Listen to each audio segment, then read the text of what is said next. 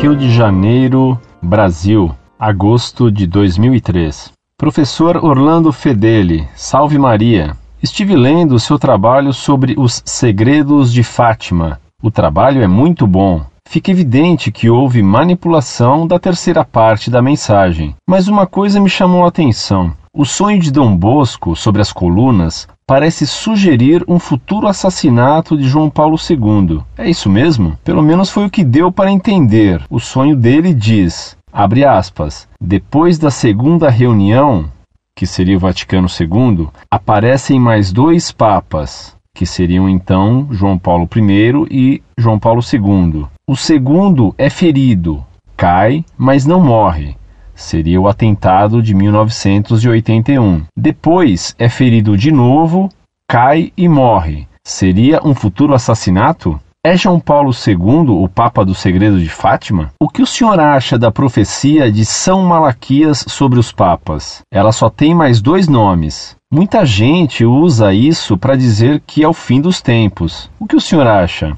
Em conexão com isso, dizem que há na Basílica de São Paulo, em Roma, uma série de medalhões onde vão sendo colocados as fotos dos papas. A quantidade de medalhões coincidiria exatamente com a profecia de Malaquias, ou seja, só teriam mais dois medalhões vazios, sem fotos. Isso é verdade? É possível provar que essa profecia é uma fraude? Falam que foi uma tentativa de um cardeal de influenciar a eleição de Gregório XIV. Mas quem acredita na profecia diz que isso não pode ser provado e que um tal de Onofrio Panvínio, que seria um historiador respeitado do século XVI, acreditava na veracidade da profecia. O que o senhor sabe sobre esse assunto? Obrigado.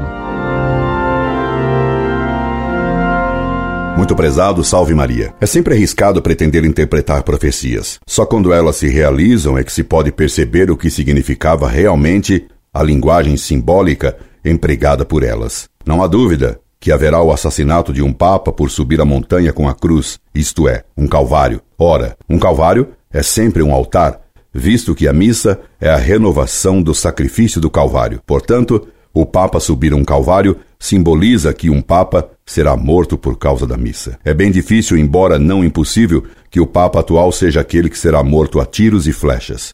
É evidente que o atentado sofrido por João Paulo II não foi a realização da visão do terceiro segredo de Fátima, cujo texto o Vaticano não publicou. O Papa não morreu.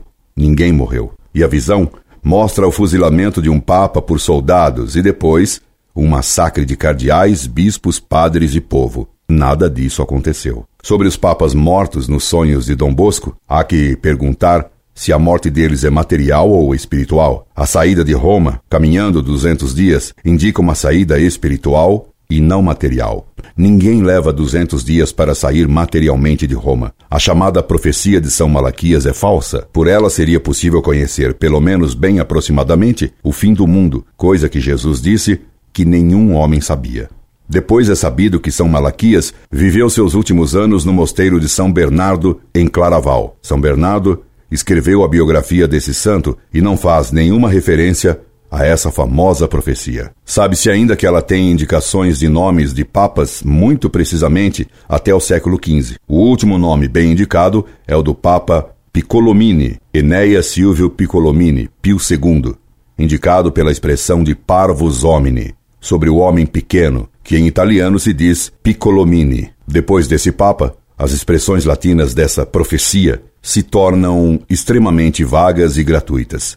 Tudo isso indica que se trata de uma falsa profecia. O caso dos medalhões, se for verdadeiro, será mera coincidência. Esperando ter elucidado suas dúvidas sobre tema tão apaixonante, subscrevo-me atenciosamente. Incorde Jesus Semper Orlando Fedeli.